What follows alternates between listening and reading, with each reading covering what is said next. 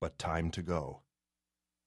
He crouched in the boat, steadying himself against the sudden tilt, and hefted the backpack onto his knees.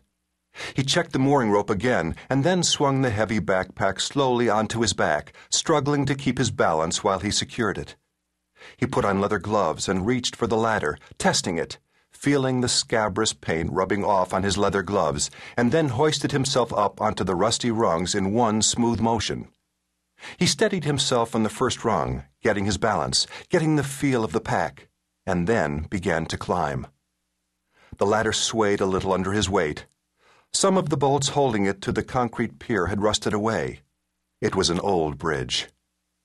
Forty rungs later, he reached the first steel platform and pushed his head through the open trap door through which the ladder was suspended.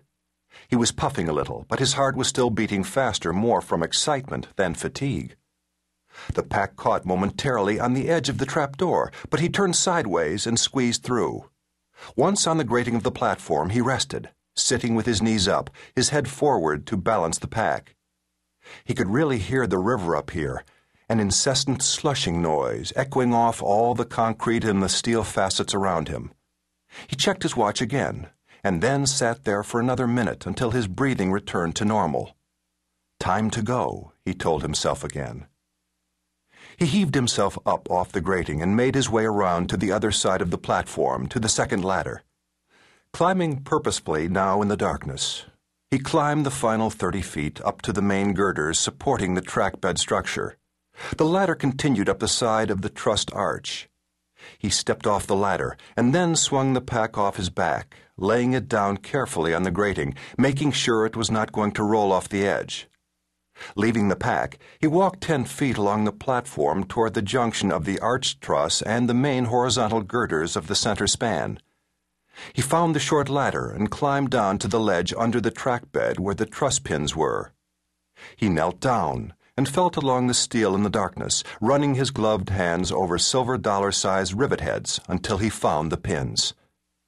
He reached into his vest pocket and removed a slim black metal flashlight, pointing it down into the space between the pin housing and the truss girders, and switched it on. He saw the cavity he was looking for. It matched the plans. He switched off the light and climbed back up the ladder. From where he stood on the catwalk, the shining steel of the westbound track was level with his face. He reached forward and hefted himself up to the track level until he was standing astride the westbound tracks.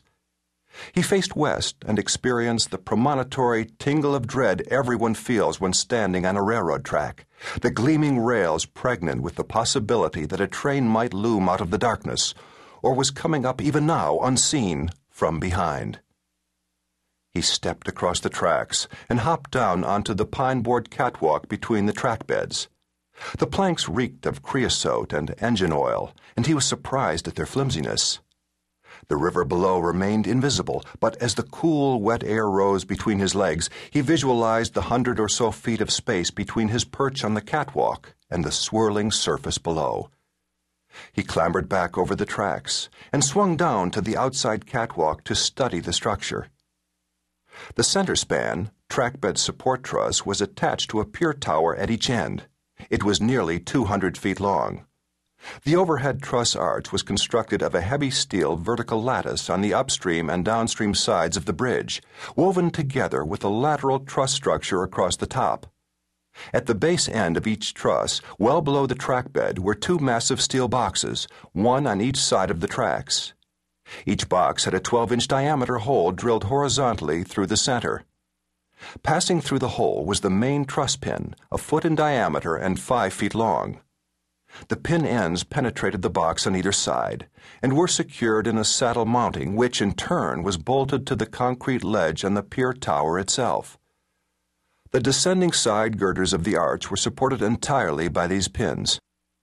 Each saddle mounting was nestled in a concrete cavity cast into the inside face of the pier tower. The entire structure looked as solid as Gibraltar, but he knew that the truss could actually flex on its pins, expanding and contracting in broiling summer heat and icy winter air, and also when the weight of a train deflected the center span. These massive river bridges were alive, and while they looked solid, they were flexing all the time, in infinitesimally small degrees.